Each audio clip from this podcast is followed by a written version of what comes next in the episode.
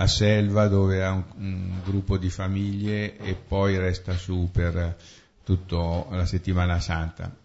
E allora ci introduciamo in questa um, serata di meditazione del Vangelo di Marco con il Salmo 109-110. È un salmo che si recita sempre alla domenica, nei Vespri, quindi è molto importante, molto conosciuto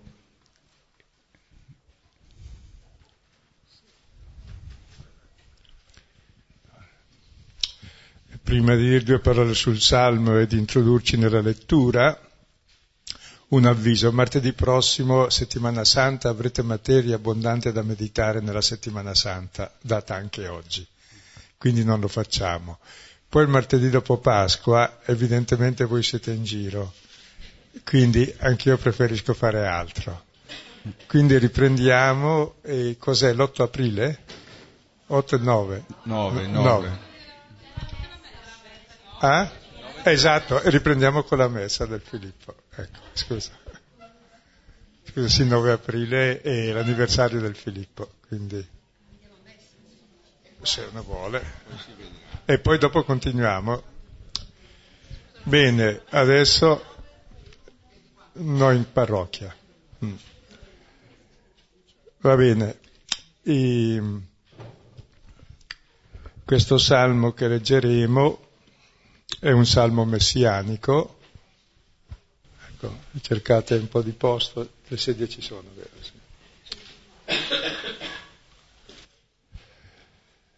È un salmo che parla del Messia e il Messia dovrebbe essere rappresentante di Dio in terra, quindi re e sacerdote, quindi con in mano ogni potere quel potere che poi riesce a dominare tutto il mondo e a stritolare la testa di tutti i nemici. Questa più o meno è l'attesa costante di quello che noi desideriamo, del potente di turno che è più forte di tutti. Recitiamo questo salmo perché è ispirato. Dio si è ispirato a questo salmo per fare il contrario.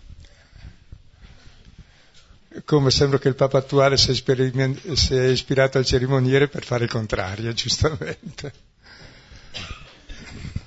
Lo leggiamo a corri alterni eh, da questa parte e dall'altra. Cominciamo da questa parte. Nel nome del Padre, del Figlio e dello Spirito Santo. Amen. Oracolo del Signore al mio Signore. Siedi alla mia destra finché io ponga i tuoi nemici a sgabello dei tuoi piedi. Lo scettro del tuo potere stende il Signore da Sion, domina in mezzo ai tuoi nemici. A te il principato nel giorno della tua potenza, tra santi splendori dal segno dell'aurora, come rugiada io ti ho generato il Signore ha giurato e non si pente. Tu sei sacerdote per sempre, al modo di Melchisedec. Il Signore è alla tua destra, annienterà i re nel giorno della sua ira.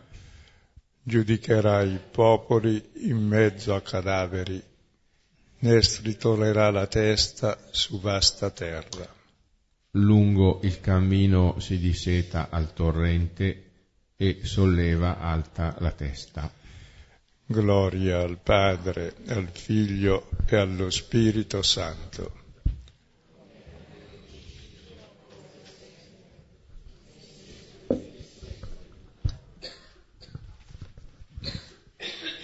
Il testo che abbiamo è Marco 12,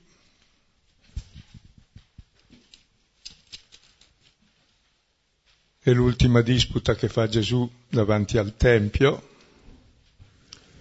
Marco 12, versetto 35. 35-37. È un brano molto breve e molto denso che sintetizza il percorso fatto finora e lancia poi verso il percorso futuro. E abbiamo visto che nei giorni che Gesù passa sulla spianata del Tempio, entra innanzitutto prima con l'asino e la frusta nel tempio per dire che Dio non sta lì. E poi allora gli fanno, cominciano ad affrontarlo dicendo, oh, come mai fai queste cose? Come ti permetti? Il potere ce l'abbiamo noi, mica tu. E allora sono cinque discussioni sul potere, qual è il potere di Gesù. Ecco, la prima è che è un potere dall'alto, non come loro. Secondo è che è il potere della pietra scartata.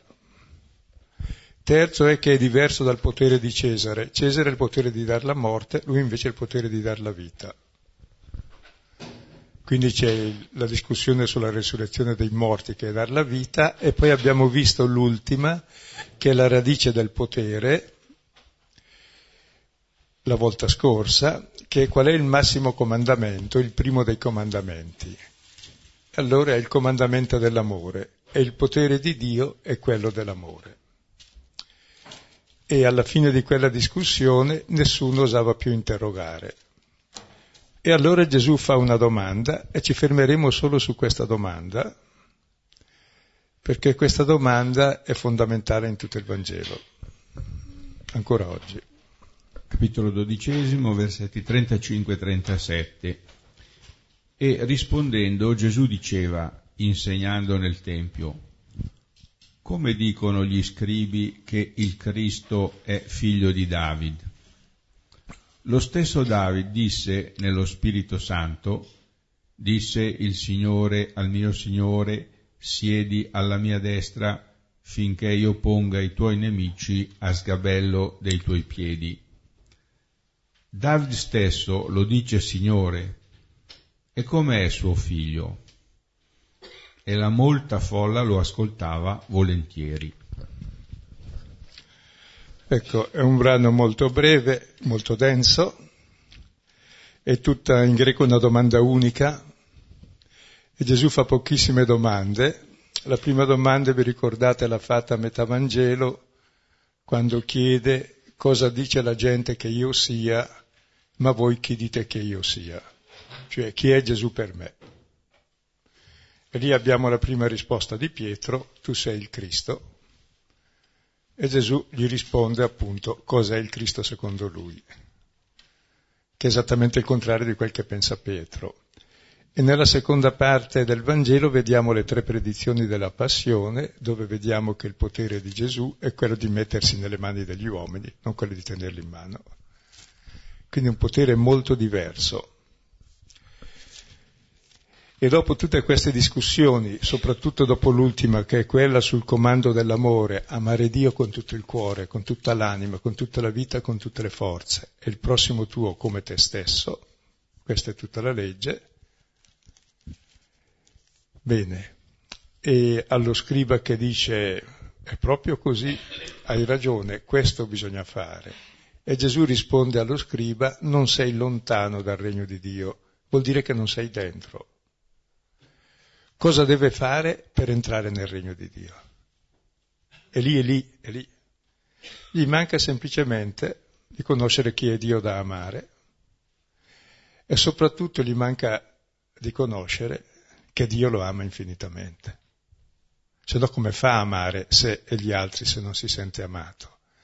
Quindi questa domanda lancia quello che vedremo nel seguito del Vangelo, che è il centro di tutto il Vangelo, il racconto della passione, della passione di Dio per l'uomo, dove Dio si rivela a Dio e rivela tutto il suo potere dando la vita. E qui adesso ripercorriamo questo testo versetto per versetto per vedere le varie immagini di Messia e di Dio e per metterle in crisi tutte. E rispondendo Gesù diceva, insegnando nel Tempio, come dicono gli scribi che il Cristo è figlio di David? Ecco, Gesù è nel Tempio e risponde. Risponde evidentemente all'obiezione che facciamo noi avendo sentito il brano precedente dove si dice che il comandamento è quello dell'amore.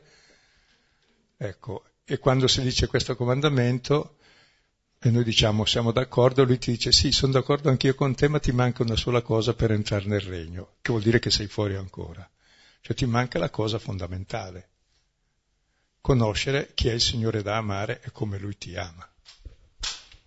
Allora risponde, vuol rispondere a questa obiezione che sarà il tema del seguito del Vangelo. Come il Signore mi ama e, e come posso amare anch'io. E si trova nel Tempio e fa una domanda. Nessuno osava interrogare. Invece qui dobbiamo interrogare ora il Signore sull'amore. Interrogandolo sull'amore otterremo come Giuseppe d'Arimatea il corpo di Gesù. È quello l'amore concreto, lui che dà la vita al suo corpo per noi. E la prima domanda è questa. Gli scrivi dicono che il Cristo è il figlio di Davide.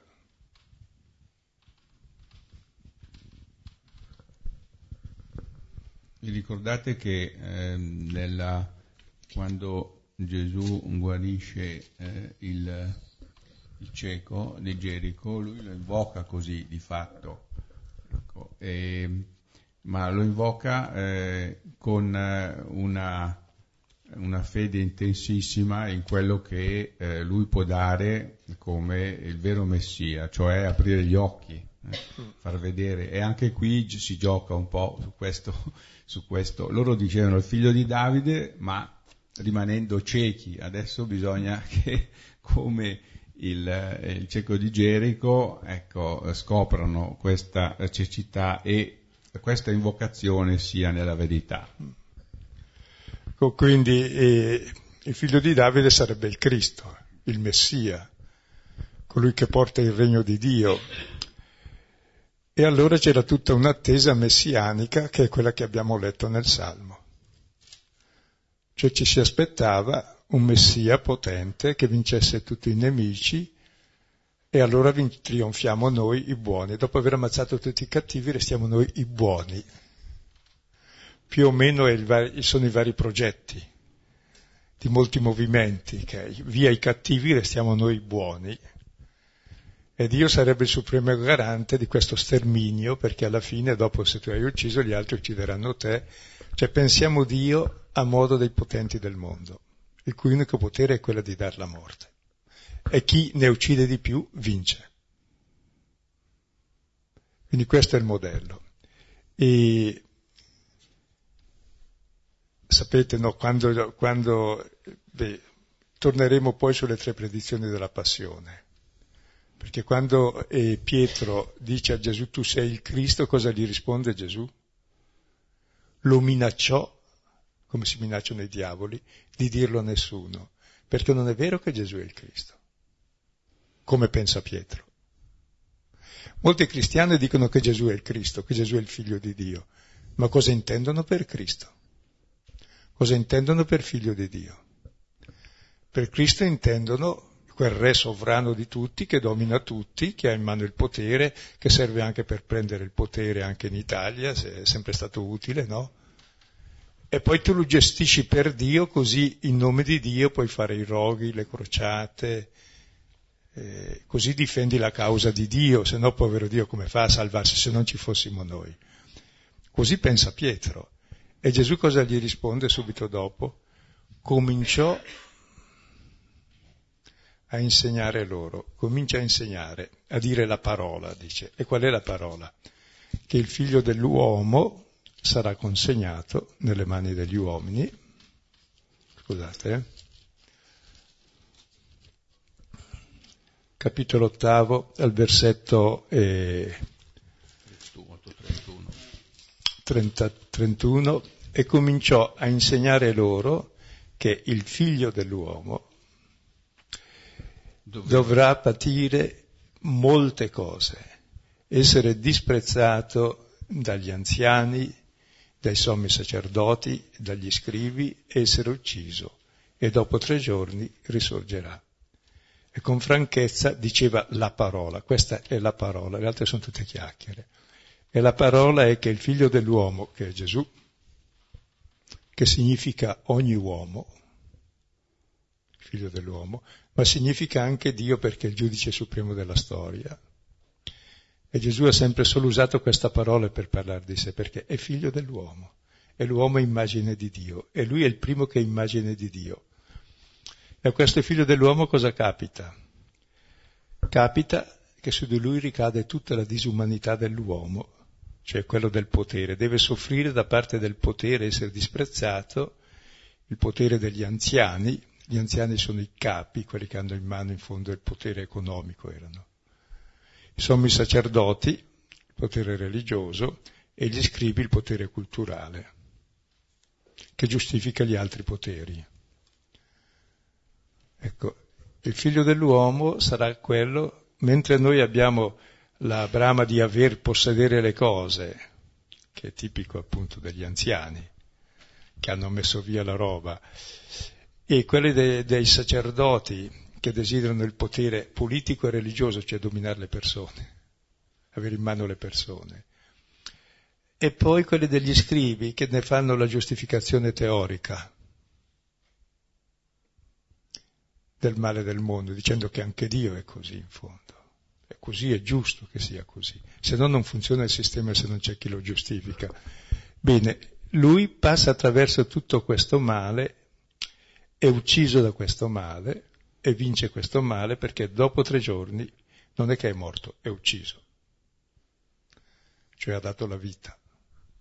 E quindi la può riprendere. Cioè si è opposto al male con tutta la sua vita e quello che noi riteniamo sommo bene è male, cioè quello del potere. Ringraziamo Dio che il nostro Papa eh, si è presentato in modo diverso, non solo per il nome che ha portato, ma anche dalla semplice presentazione che eh, quando mi hanno detto il cerimoniere stava per bardarlo prima di esporsi con tutto il panno fuori, poi tutti gli strumenti addosso del mestiere, e gli ha risposto se li metta lei, il carnevale è finito. Me l'hanno detto, sì, abbastanza sicura la fonte. Poi si è rivolto ai cardinali e ha detto la stessa cosa. Con una risposta così secca, sai, uno è un buon inizio, cioè di serietà perché tutti gli orpelli nascondono esattamente la nostra verità e la verità è che siamo figli dell'uomo, viviamo perché accolti degli altri. Se essere qualcosa di più sei quelli che vuole ammazzare gli altri per avere di più. E ammazzi la tua umanità. Scusa, alla fine le obiezioni Silvio.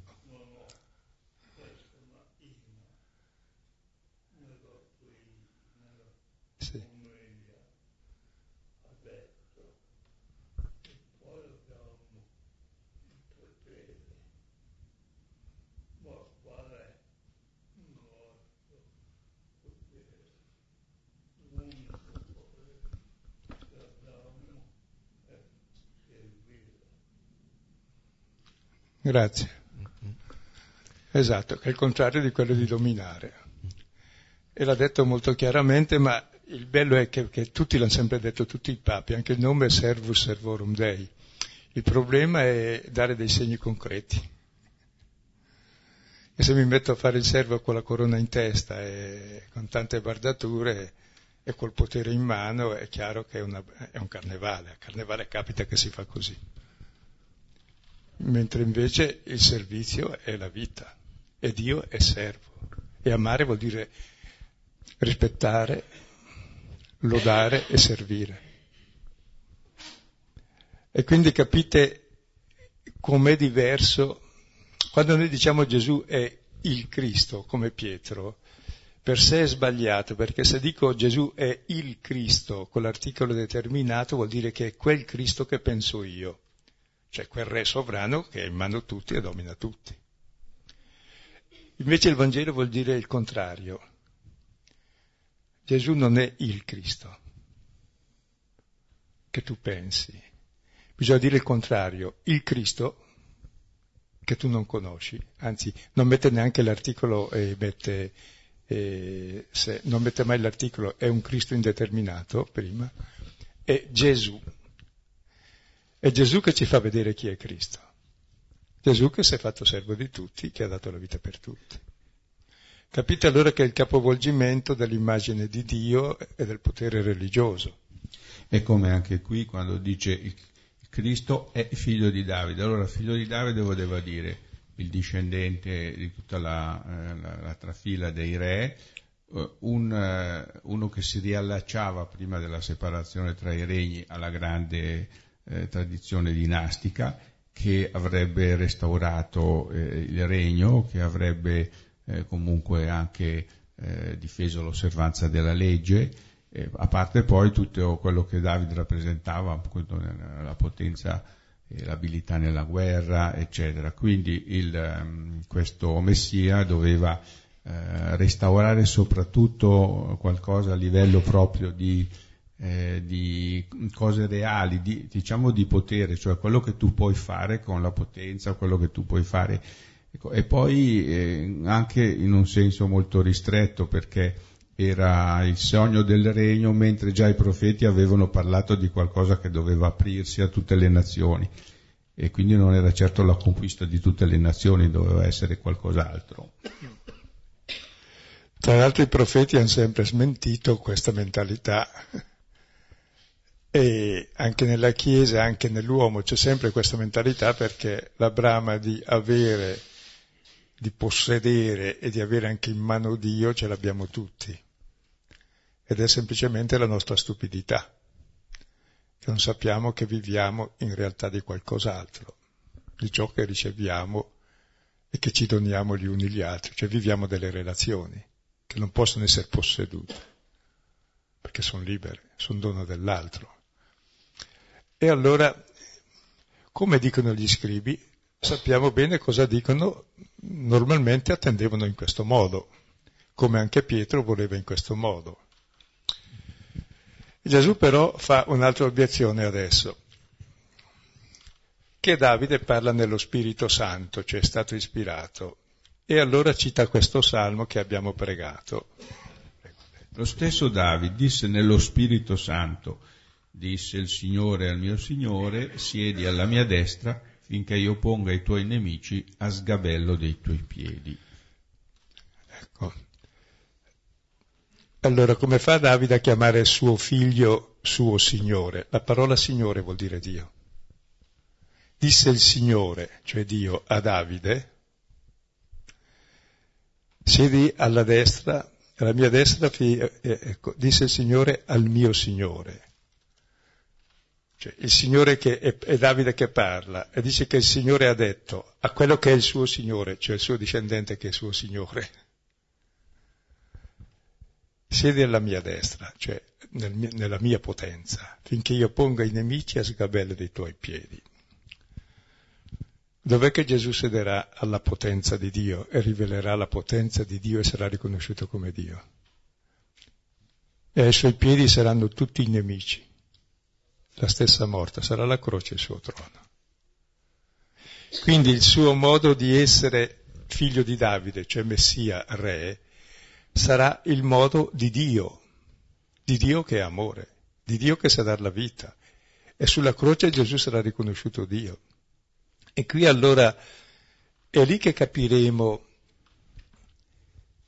entreremo nel regno, interrogando sull'amore proprio Gesù e mostrerà un amore senza fine e mostrerà allora chi è Dio.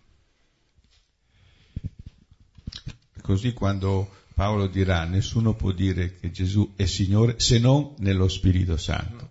La signoria è quella che lo Spirito Santo eh, così ispira e è quello che Gesù farà. E poi capite che l'equivoco costante del cristianesimo, che poi è di tutte le religioni, ma per noi è, è specifico, è sempre dire che Gesù è, Cristo, è il Cristo e il Figlio di Dio. E allora facciamo di Gesù attaccapanni di tutti i nostri deliri di potere e tutte le nostre fantasie religiose più abominevoli su Dio.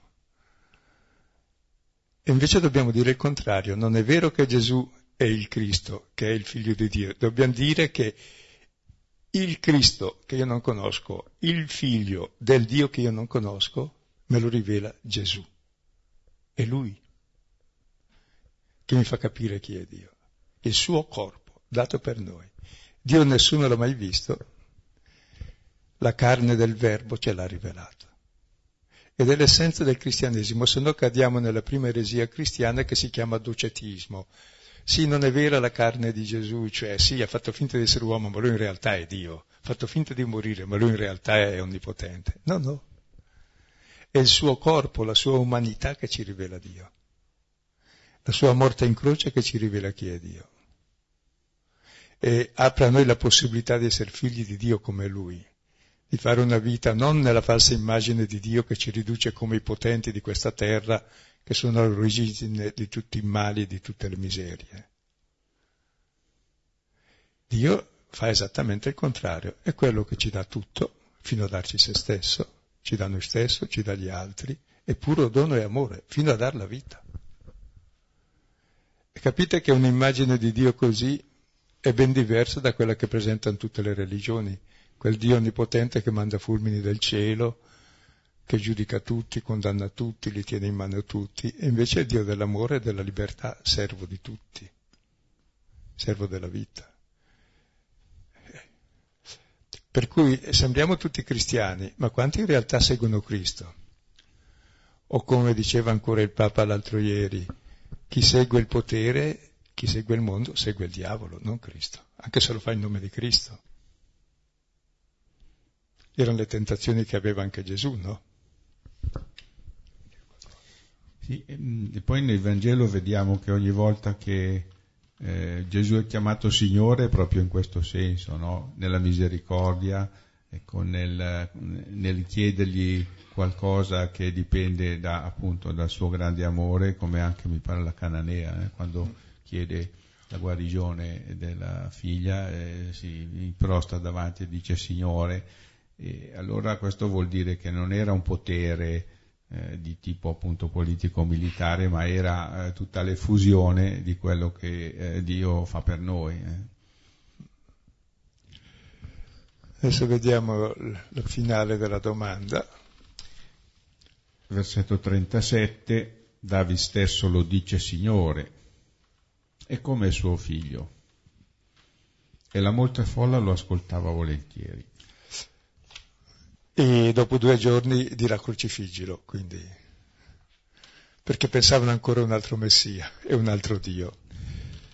E la domanda continua, Davide lo dice Signore, l'abbiamo visto, lo chiama Dio. E come fa a essere suo figlio, Messia? Sarà Messia in modo totalmente nuovo, quello che rivelerà il seguito del Vangelo. E tutti ascoltano volentieri, e adesso vorrei vedere un pochino attraverso le tre predizioni della passione cosa pensavano i discepoli su Gesù e su Dio. Allora, la prima predizione della passione l'avete vista al capitolo ottavo, al versetto 31, e vediamo, abbiamo già commentato una parte, ma vediamo meglio ecco. il finale e cominciò a insegnare loro che il figlio dell'uomo doveva molto soffrire e essere riprovato dagli anziani, dai sommi sacerdoti e dagli scribi, poi venire ucciso e dopo tre giorni risuscitare. Gesù faceva questo discorso apertamente.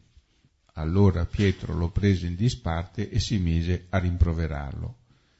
Ma egli, voltatosi e guardando i discepoli, rimproverò Pietro e gli disse dietro a me Satana, perché tu non pensi secondo Dio, ma secondo gli uomini.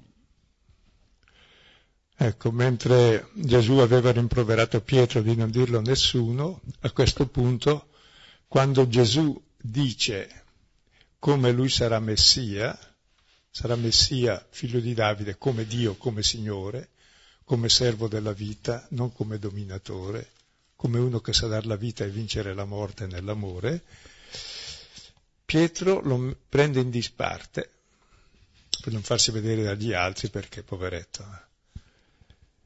E si mise a rimproverarlo, anzi a minacciarlo. È la stessa parola che si usa contro i demoni, è la stessa che, usato, che si usa per Gesù che rimprovera Pietro. Cioè gli dice, ma scusa, stai dicendo cose diaboliche. Dio non vuole che sia così. Sì, infatti la parola è cominciò a sgridarlo e allora Gesù sgridò Pietro. Sì, sì. E E gli dice, dietro di me, non metterti davanti, pretendere che io segua te. E mediamente noi cristiani pretendiamo che Dio ci segua. Difatti se lo portiamo in croce eh, ci segue sempre perché lo portiamo a noi. Saremo noi che dobbiamo seguire Lui. Il suo cammino è diverso. E difatti gli dice, tu non pensi secondo Dio, ma secondo l'uomo. E per questo lo chiama Satana, sì. Perché noi abbiamo un'immagine satanica di Dio. E anche un'immagine satanica dell'uomo, che l'uomo realizzato è il potente, che domina tutti e frega tutti. Tutto sommato. E noi vogliamo queste persone, ci rappresentano perché tutti vorremmo essere così, almeno lo è lui. Cioè il concetto di re, insomma, quando gli alberi vogliono fare un re, solo il rovo accetta. E gli altri alberi utili no. E poi dice chi non accetta la mia protezione, un fuoco esca da me che lo divori. Cioè il potere come inteso dall'uomo è sempre un potere mafioso, ti difende da se stesso se ti sottometti, se no ti ammazza. E guardate che a livello internazionale funziona ancora così. A livello nazionale nei momenti migliori forse no, ci sono anche dei servizi che rende. Però la tentazione sempre di scivolare, ma anche nella Chiesa, l'ha, l'ha denunciato il Papa, appunto, usare Dio per avere il potere, di scivolare proprio di trasformare il servizio in potere è quasi naturale. Perché è una cosa umana, molto umana, anzi diabolica, tant'è umana. Questa dopo la prima, la prima predizione. La seconda volta della sua predizione, della predizione in cui lo dice chiaramente, l'avete al capitolo 9, al versetto 30. Usciti di là attraversavano la Galilea e non voleva che alcuno lo sapesse. Insegnava infatti ai suoi discepoli e diceva loro, il figlio dell'uomo è consegnato in mani di uomini e lo uccideranno, e ucciso, dopo tre giorni risorgerà. Ma essi ignoravano la parola e temevano di interrogarlo. In questa seconda parte del Vangelo Gesù si dedica solo ai discepoli e mentre cammina attraverso la Galilea e sta andando a Gerusalemme dove poi finirà in croce, voleva che nessuno lo sapesse perché voleva dedicarsi a istruire i suoi discepoli, se no lo disturbavano. E il centro dell'istruzione è brevissimo ma concentrato. E si dice istruiva, cioè ripeteva queste cose perché le capissero. E diceva che il figlio dell'uomo sarà consegnato o si consegnerà nelle mani degli uomini. È bellissima questa espressione. Il figlio dell'uomo, la mano è il potere, no? il potere che ha il figlio dell'uomo, che è il potere di Dio, è mettersi nelle mani dell'altro, che è il potere dell'amore, mettersi a servizio dell'altro addirittura mettersi nelle mani. Quelle mani poi possono ucciderlo oppure diventare comunione e contatto di vita. Le nostre mani però che sono di potere cosa fanno? Lo uccideranno, perché tutto il potere delle nostre mani è quello di stringere, stritolare e possedere tutto, e quindi sarà ucciso. E proprio così lui dà la vita per noi il massimo male è ucciderlo, nel massimo male ci fa il massimo bene, dà la vita per noi. Cioè conosciamo che Dio è amore che dà la vita. Quindi possiamo cambiare testa anche noi. Perché se tutto il nostro potere non fa altro che dar morte, ma subito dopo cosa fanno i discepoli? Si trovano a Cafarnao, che è la casa di Pietro. Ricordate che c'era la suocera malata che non aveva voglia di servire perché gli è venuta la febbre al pensiero che veniva lì Gesù che gli aveva rubato il genero e che doveva stare a casa a lavorare per la famiglia, scusa, no? Questo vagabondo che viene dovrei preparare anche da mangiare, ha presa la febbre. Bene, è guarita dalla febbre e serviva. Nella casa, che è simbolo delle relazioni ed è simbolo della chiesa e della casa di Cafarnao, la casa dove sta Pietro, c'è una febbre che è quella di stare a letto e farsi servire invece di servire gli altri. È la febbre del potere. Infatti, nella casa di Cafarno cosa discutono? E vennero, a Caf- e vennero a Cafarno, il versetto 33, e arrivato in casa li interrogava, di che cosa discutevate lungo la via? Ma essi tacevano. Tra loro, infatti, avevano discusso lungo la via chi fosse il più grande. Ah, tra l'altro, scusate, immediatamente prima si dice che non avevano capito la parola, però avevano paura a chiedere spiegazioni perché, sai, abbiamo già sentito l'altra volta poi quando Pietro ha fatto rimostranze, quindi l'unica cosa che hanno capito è che è meglio tacere. Però vanno al contrattacco, intanto loro si mettono a discutere quelli affari suoi entrano in casa e dice di cosa discutevate lungo la via. Cioè, tutta la nostra vita è un cammino, di cosa discutiamo lungo la nostra vita. E si tacevano, sono sordi e muti. Avevano discusso tra loro chi fosse il più grande. Cioè, tutte le nostre discussioni, le nostre lotte è per stare sulla testa degli altri. Tutte. Perché non accettiamo noi stessi e gli altri.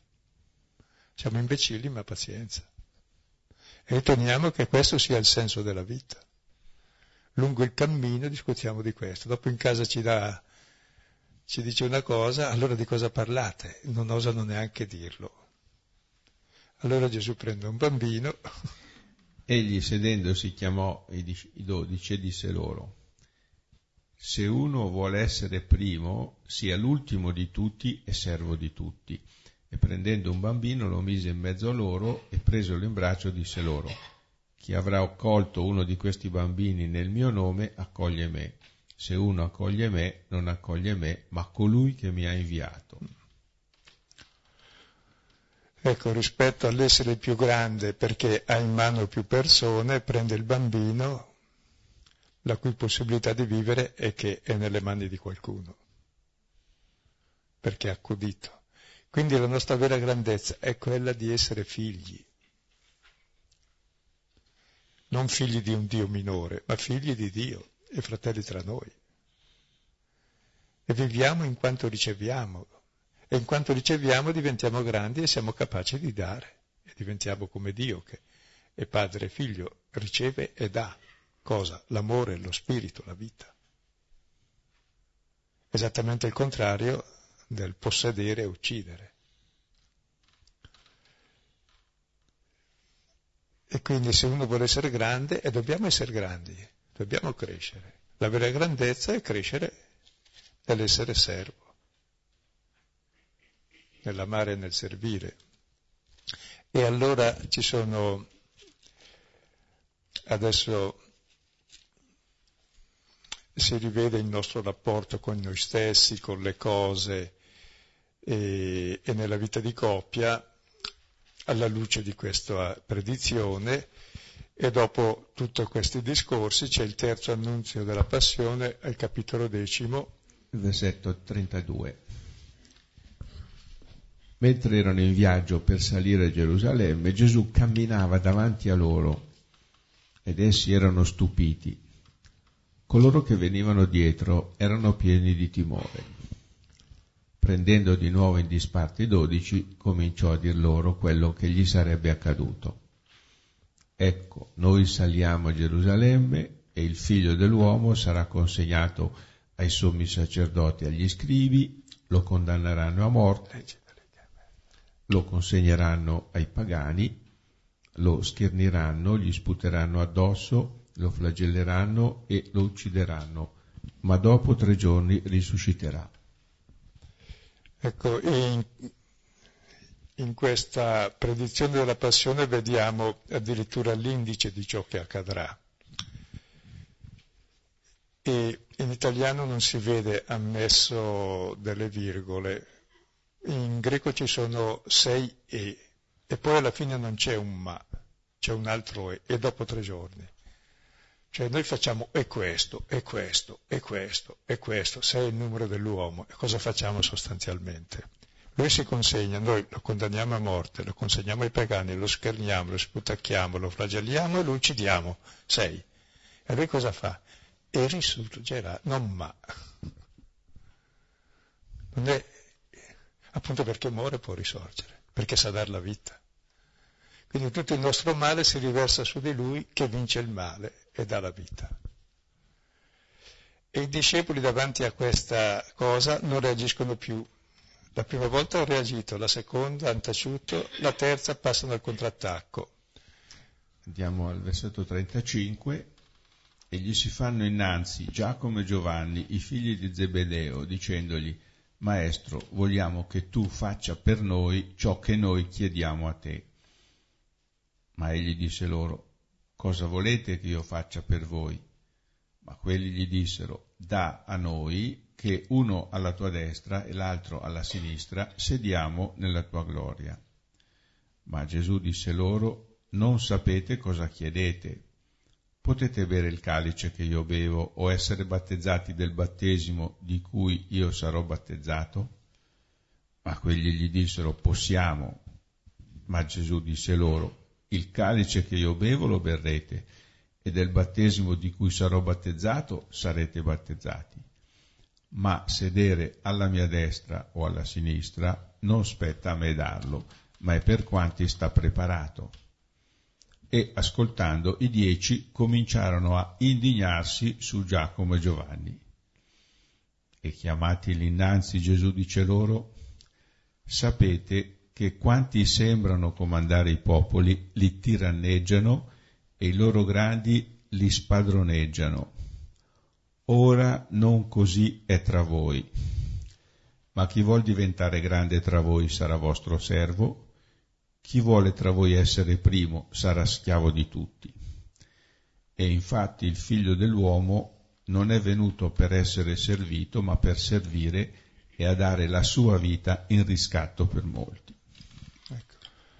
anche dopo la terza tradizione.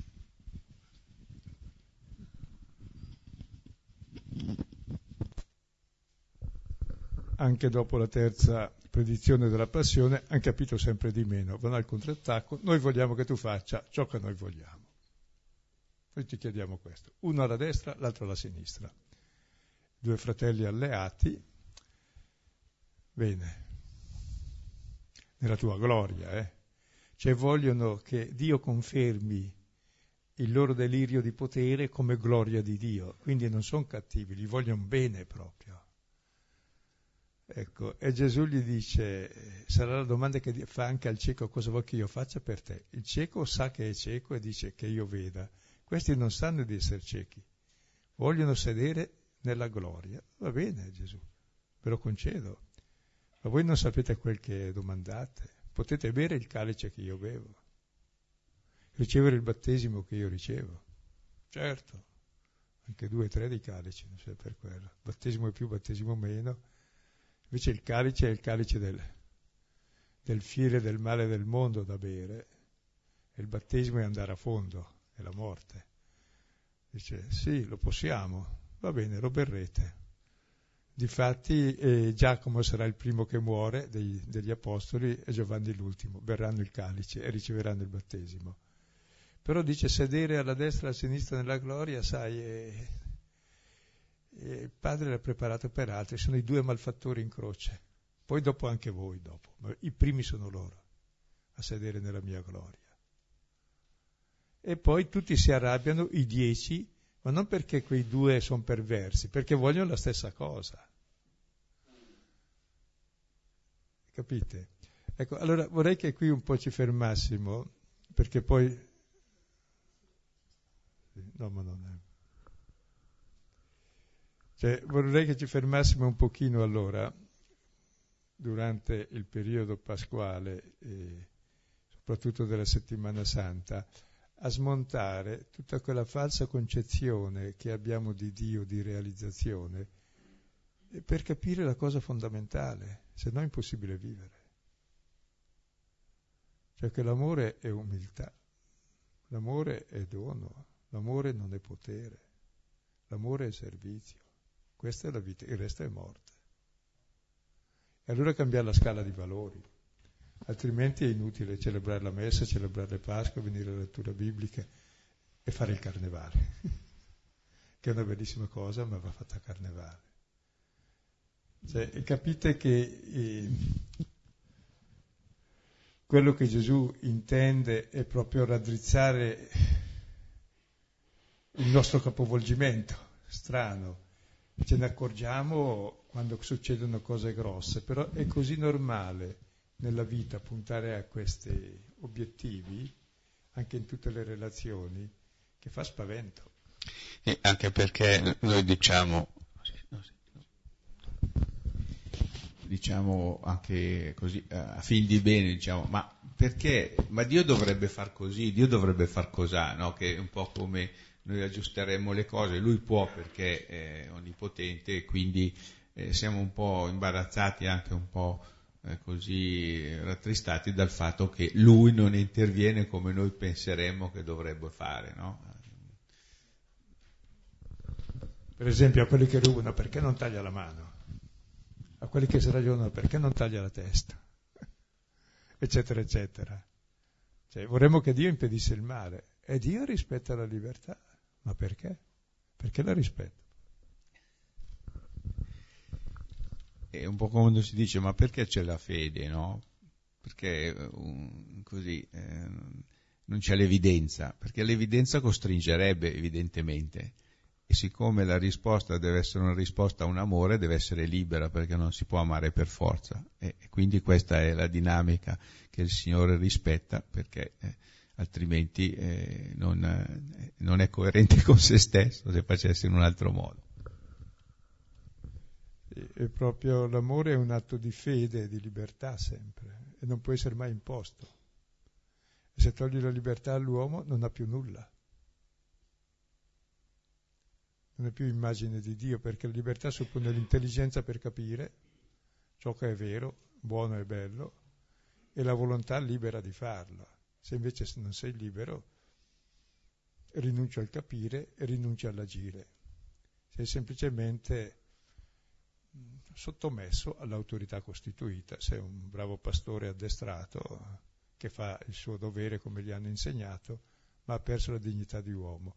E guardate che queste cose la società tende, per esempio il mercato tende a ridurci così tutti, ma anche la politica, adesso abbiamo il fenomeno ultimo forse, dove è più evidente, come c'era già anche prima, che si vuole il 100% dell'adesione, per cui basterebbe levare il cervello a tutti e siamo tutti a posto.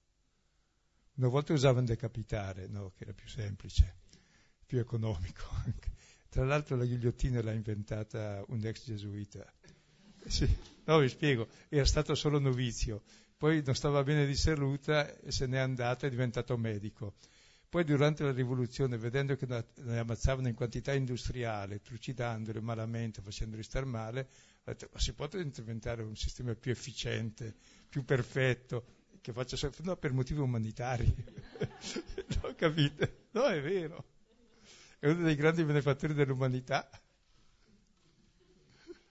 No, è, vero, sì, cioè, è simbolico tagliare la testa, voglio dire. Anche i sette martiri gesuiti lì del, nel Salvador gli hanno macellato la testa a colpi di revolver, perché devi levare la capacità di pensare.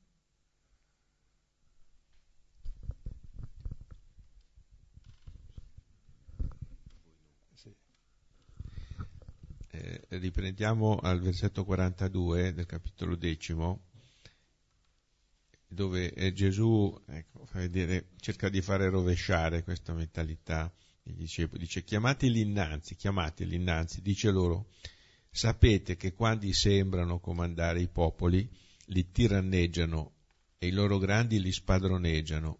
Ora non così è tra voi. Ma chi vuol diventare grande tra voi sarà vostro servo e chi vuole tra voi essere primo sarà schiavo di tutti. Ecco, e leggendo queste scene, pensate anche nella settimana santa cosa ha fatto Gesù. Nell'ultima cena ha lavato i piedi, ha detto prendete e mangiate, questo è il mio corpo dato per voi. E poi tutta la storia della passione e poi la croce. Cosa faranno le nostre mani, il nostro potere a lui? E poi lo deporranno nel sepolcro e poi usciranno, prima di deporlo dal sepolcro, quelle tre parole che uscivano alla fine della, del brano della volta scorsa, dove usciva la parola nessuno osava chiedere dopo che Gesù ha parlato, detto non sei lontano dal regno di Dio. Escono queste tre espressioni, regno di Dio, osare e chiedere, escono dopo la morte di Gesù, dove Giuseppe d'Arimatea osa chiedere, aspettava il regno, osa chiedere il corpo di Gesù e ha nelle mani il corpo di Gesù. E quel corpo di Gesù è la rivelazione di Dio, uno che si mette nelle tue mani e che è vissuto così e che ha dato la vita così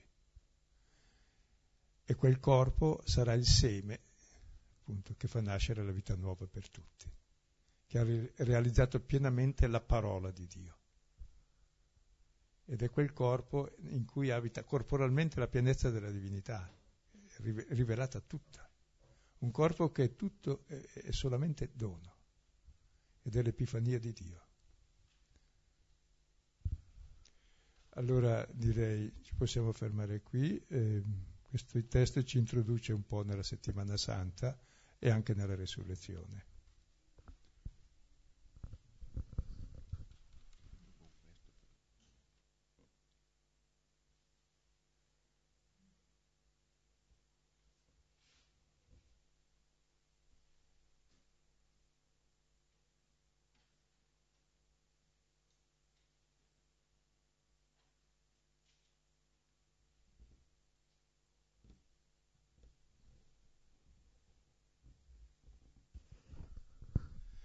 Se tutto è chiaro, allora...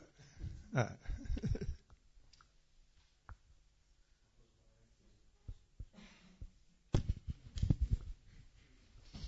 Allora, grazie per l'esposizione. Eh, sarà dieci anni che non vengo, questa è la prima volta che vengo dopo dieci anni, sono contentissimo. Mm, da un lato intuisco che la, la posizione, cioè la via che traccia Gesù, nella mia esperienza, è vincente, pienamente vincente. Dall'altro però faccio fatica, come dire, mi trovo magari a gestire anche delle, gestire dico una parola un po' così, ad avere rapporti con delle persone e a coordinarle qualche volta. E, non so, è una lotta mettersi, come dire, al servizio perché molte volte mm, si corre il rischio, non so, di, di essere calpestati, di essere schiacciati e mm, in qualche modo eh, si fa fatica a portare avanti magari un discorso, vabbè, questa è la mia testa, eh, di conduzione, no? non so come dire. Quindi sono combattuto su, su questo aspetto qui, su, sul fatto che comunque quando riesco a, a fare quello che Dio, quello che Gesù, a seguire l'esempio di Gesù, effettivamente si apre una strada che, che accoglie tutti e, e dall'altro però eh, la paura appunto di essere, non so come dire, schiacciato, ecco. E questa cosa magari anche solo per, per un senso di autodifesa eh, faccio fatica ad accettarla, insomma, ecco. Penso che tutti abbiamo la difficoltà di gestire le possibilità come servizio, ma dovrebbe essere così comunque, se no si sbaglia. E è chiaro che se si deve dirigere una cosa concreta è bene dare delle regole che si rispettano perché se no non ci si capisce più e non si ottiene il risultato. Se si vuole fare della carta bisogna fare un procedimento, ecco, se no si fa senza quindi delle esigenze oggettive va bene, però davvero lo spirito nelle relazioni non è che ho esigenze oggettive sull'altro o viceversa, è tutto un campo di libertà e di intuizione, di servizio e di accettazione reciproca, che è un altro gioco, come nella vita di coppia, nella famiglia e anche nelle relazioni di lavoro, ci si accorge se uno vuol solo comandare perché ha la libidine del potere e di trattare male gli altri, oppure semplicemente rende funzionale ma in modo intelligente e in modo umano, quindi chiaro che è un campo di discernimento, ecco. Però in quelle che sono le relazioni è l'unica possibilità, anche nelle relazioni con me stesso. Se non mi accetto eh, non vivo e non lascio vivere.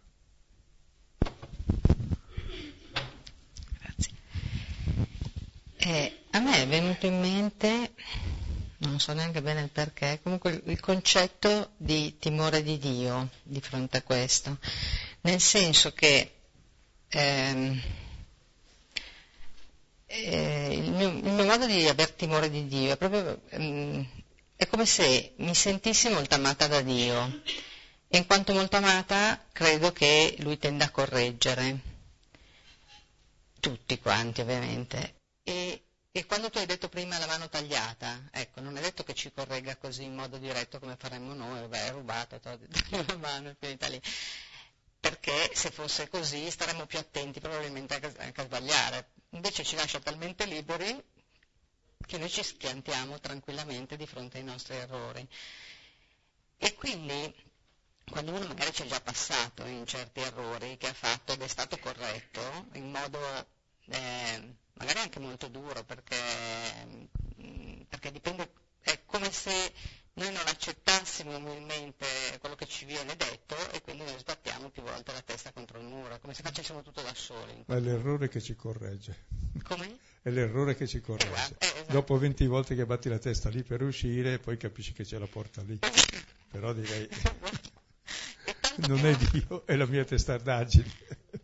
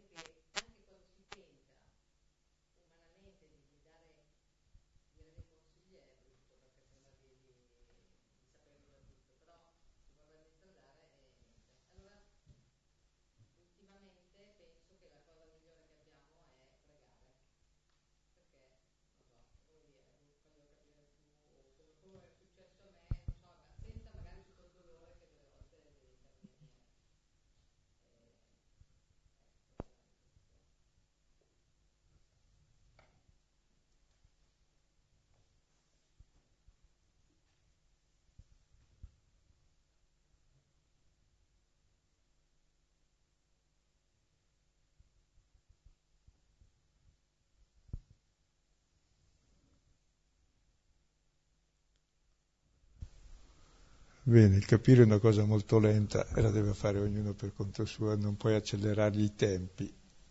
Poi forse fa capire di più la tolleranza e riprova e poi verifica. E proprio l'errore insegna più della, delle cose vere che ti hanno inculcato e le fai per dovere senza aver capito perché. Mentre quando hai fatto esperienza e ci hai ragionato su, capisci cosa fare, ecco, di più. Poi bisogna tener conto anche dell'esperienza altrui, ma quello si impara un po' alla volta.